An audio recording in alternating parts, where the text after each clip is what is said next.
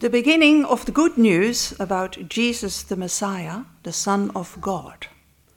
As it is written in Isaiah the prophet I will send my messenger ahead of you, who will prepare your way. A voice of one calling in the wilderness Prepare the way for the Lord, make straight path for him. And so John the Baptist appeared in the wilderness, preaching a baptism of repentance for the forgiveness of sins. The whole Judean countryside and all the people of Jerusalem went out to him. Confessing their sins, they were baptized by him in the Jordan River. John wore clothing made of camel's hair, with a leather belt around his waist and he ate locusts and wild honey. And this was his message After me comes the one more powerful than I, the straps of whose sandals I am not worthy to stoop down and untie. I baptize you with water, but he will baptize you with the Holy Spirit. At that time, Jesus came from Nazareth in Galilee and was baptized by John in the Jordan. Uh, good morning, everyone. Can you hear me okay? Good, good. Um, it's wonderful to see you here and privileged to open God's Word with you this morning. Uh, we're going to pray again. Let's pray. Uh, may the words uh, on, my, on my lips, Father, and the meditation of our hearts be pleasing in your sight, O Lord, our rock and redeemer.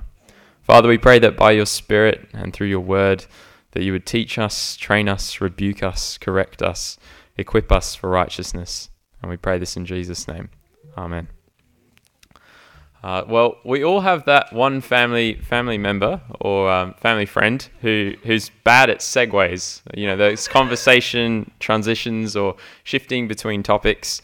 Uh, the lovable and sweet, but not always with it.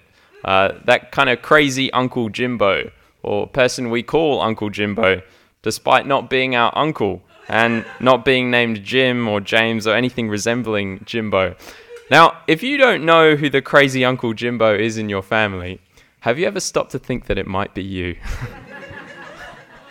well, to be fair, we all mess up segues from time to time. It's not only the Uncle Jimbos of the world. Uh, so I'd like to imagine that we're at a dinner party. Uh, and when the conversation is going along nicely, someone brings up cars, and then we get t- talking about first cars.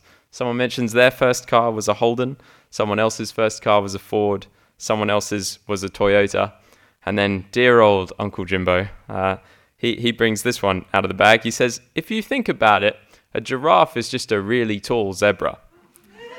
and we're all left wondering, how did you get that from first cars? Perhaps telling us what your first car was would have made more sense. And we're thinking, did, did, did Uncle Jimbo have seven mental steps to get there? Or was he just not paying attention at all? Oh, Uncle Jimbo. when we get to verses 2 and 3 and 4 and 5 and 6 of Mark's Gospel, we might begin by wondering, Uncle Jimbo? Is that you? Mark? Are you like Uncle Jimbo? You've just told us that this is the massive news about Jesus, the King of the whole world, and then you start talking about someone else. Why? Tell us more about the king of the whole world, Mark. Don't tell us about someone else. It's true that Mark does start talking about someone else, but Mark is not crazy Uncle Jimbo. Mark has a very important reason for bringing up this other person. And while it may look like he's changing the subject, starting to talk about the messenger instead of the king, there were promises God made long ago about the messenger that help us to see who the king is. Now, Mark 1 1 to 9 that Cora read for us, it fits with the emphasis that we saw last week that the first half of Mark is all about Jesus the King. Uh, Mark tells us about John the messenger, not to take the focus away from Jesus the King, but because telling us about the messenger opens our eyes to understand who the King really is. We're going to start by looking at the promises Mark quotes from the Old Testament, how they find their fulfillment in John, and then we're going to see what that tells us about Jesus. And then we'll think about how that applies to us today. So our points today will be one, the promised messenger, two, the promised king, and three, the promised salvation. So, the promised messenger, point number one. Mark starts by quoting uh, two Old Testament prophets, Isaiah and Malachi. And it was customary to use the name of the larger prophet. Uh, so that's why he says, as it is written in, the, in Isaiah the prophet in verse 2. And then he puts these two quotes together. The Isaiah prophecy is from over 700 years before Jesus walked the earth. And the Malachi's one is from, from over 450 years before Jesus walked the earth. People had been waiting for this messenger for a long, long time. Clearly, Mark wants us to get that John the Baptist is this messenger. And we're going to look at four key ways that John the Baptist lines up with the description of the promised messenger. And those four ways are one, what he says, two, what he does, three, what he wears, and four, where he hangs. What he says, what he does, what he wears, where he hangs. All right, what he says. So, for starters, the prophecies about the messenger stated that he would be a voice crying that he would be proclaiming something, speaking, saying something. And notice how John appears in verse 4. He's baptizing people, yes, but deliberately Mark tells us that John was proclaiming a baptism of repentance for the forgiveness of sins. He's saying something. And again in verse 7, he preached. So clearly, this messenger, John, is there to say something, and not just random things like Uncle Jimbo. As in the prophecy, John is sent from God to speak God's words as the promised messenger. And what's he telling them about? He's telling them about washing, baptism, repentance, and forgiveness of sins. So that's what he says. He's saying stuff, he's talking about cleansing and forgiveness of sins. What does he do? What he does prepares the way. Do you see the promise that the prophecy in the prophecy that comes up twice in both verses 2 and 3? It's prepare the way. And then when we look at the content of John's preaching, he talks about someone else and not about himself. Clearly, he's getting the people ready for the person who is mightier than he is, as he tells us in verse 7, and the one who will baptize with the Holy Spirit, as he says in verse 8. John is so convinced of the greatness of the one to come that he says that he's not even worthy to untie that man's sandals. Now, sandals can get pretty grotty at the best of times. Um, and if you imagine people back in the day in the Middle East walking around in all the dust and the sand and not having a shower ever, and probably only owning, owning, only owning, wow, that's a tongue twister, only owning one pair of sandals, it's not hard to see why, why something like untying someone's sandals would be viewed as such a humiliating task that was just for the slaves to do. Well, John says he's not even worthy to serve in that way. John recognizes that he's, he's not worthy to even serve this one as a slave. He's preparing the way for someone so much greater that he isn't even worthy to be his slave. So we've seen what he says and what he does. And now we're going to look at what he wears and where he hangs. And these might sound like insignificant details, but they do come up in the promises about the messenger and show these prophecies to be trustworthy and accurate, both in the big things and in the fine details. So, uh, just give me a moment, sorry.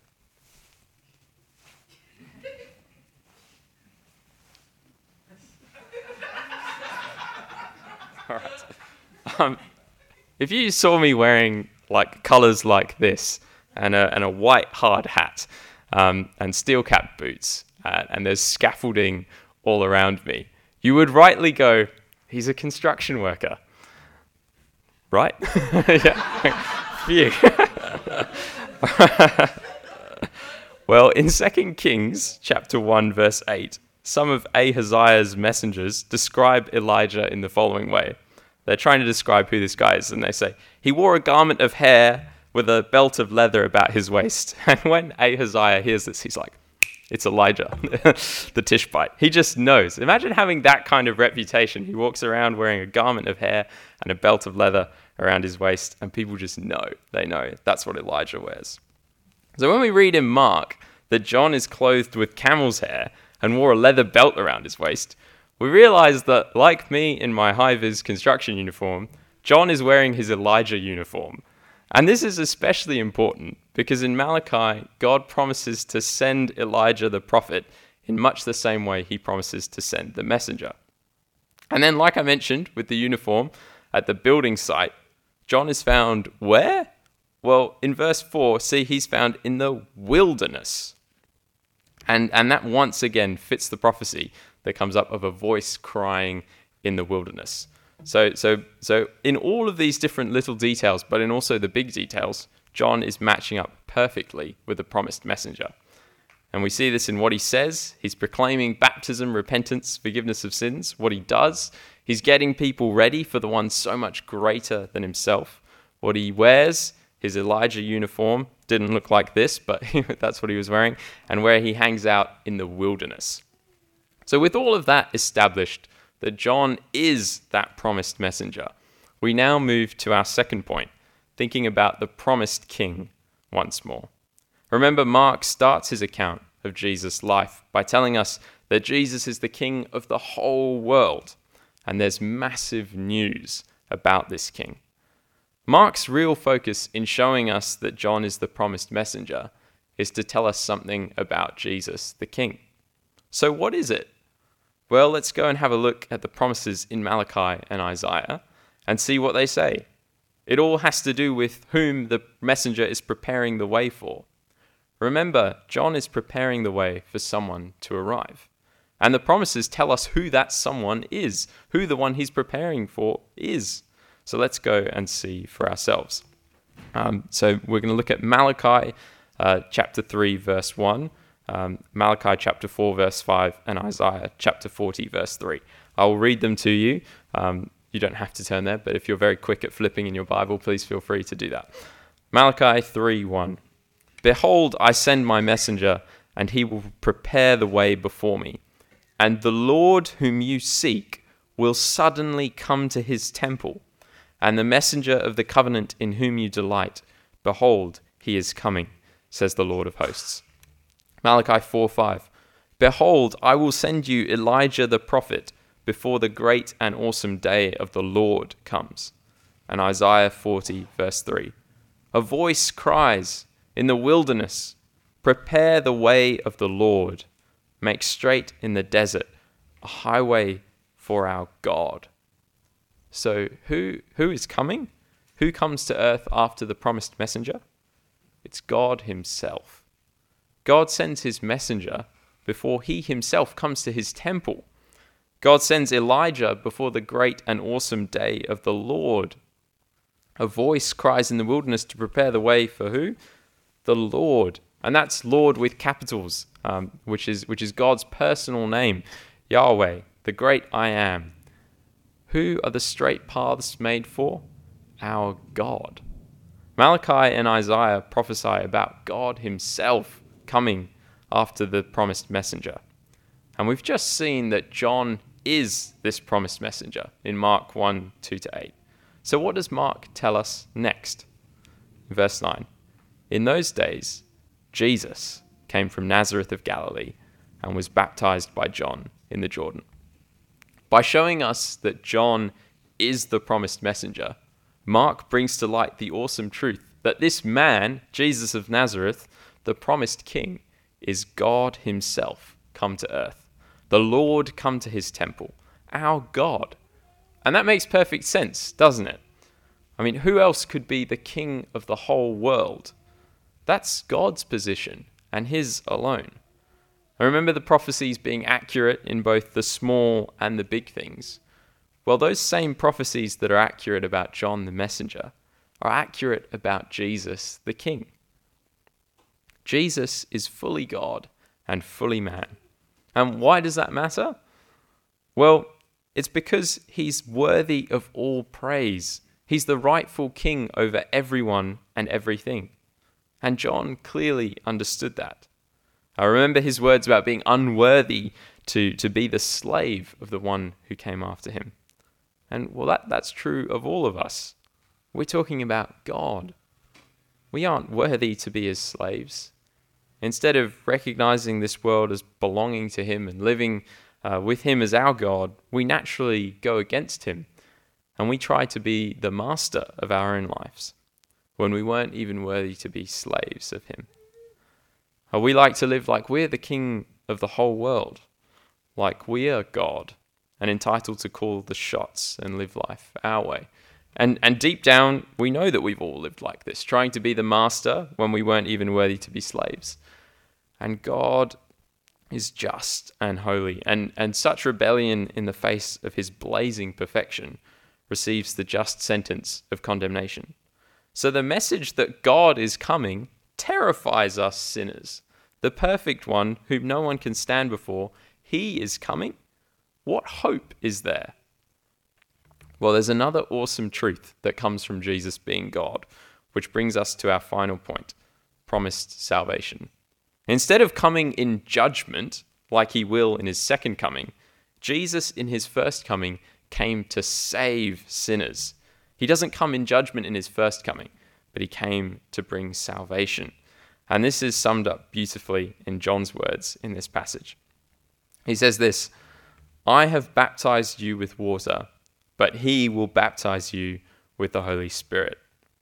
John's baptism with the water and the words spoken pointed to the washing, the cleansing needed for the forgiveness of sins. But John taught that there was a much more significant baptism to come, a spiritual baptism brought about by Jesus himself that would bring about the fulfillment of that cleansing and that forgiveness of sins. And John's baptism with water prepared people to receive the spiritual baptism that Jesus offers. As God, Jesus is the only one who can bring about that spiritual baptism. Baptism of the Holy Spirit, which is given by Jesus, refers to Jesus taking us from our natural state of being dead, completely lifeless, rebels against God, to being alive, spiritually alive, new creations, rescued from our rebellion. And we see this spoken of in the Old Testament in Ezekiel 36. There, God promises to put his spirit in his people and to take away their cold, dead hearts of stone and replace them with a beating, pumping, living heart of flesh. Now, just like Celia mentioned last week about how she was a dead rock and then was made alive by Jesus to become a tree, we all have, have hearts that by nature are dead, dead rocks. Only by Jesus giving us new hearts, beating, pumping, living hearts, can we come to life in Him. Only by Him doing that for us can we be saved. Jesus convicts us of our sin and gives us repentance. That's the turning away from our, our sin and, and faith in Him. And this is the awesome gift of salvation. And this gift that Jesus offers is given to us freely offered to us freely, but it came at the infinite cost of Jesus' blood shed on the cross, his life given in our place. And this radical change from being spiritually dead rebels to being spiritually alive new creations coincides with Jesus causing his spirit to come and live in us. And that's awesome news that we who weren't even worthy to be slaves are adopted into God's family as sons and daughters, and receive the most amazing gift of salvation and of God Himself coming to live in us, making us His temple. Only Jesus, who is fully God and fully man, could bring about this salvation. Only the Creator God could be the perfect King of the whole world. Only the Creator God can rescue rebels and make us new creations. He made us and only He can make us new. And only a fellow human being could die the death that we deserved for our rebellion against God. So Jesus is the only one who can save us. We've seen that John is the promised messenger, that the promised King Jesus is God Himself as promised, and that in His first coming, Jesus brings about the promised salvation of taking spiritually dead rebels and breathing life into them. And that leaves us with the question of how we will respond to Jesus. Because while Jesus didn't come in judgment in his first coming, Jesus will return in judgment in the future. And we need to be ready. We need to be right with God.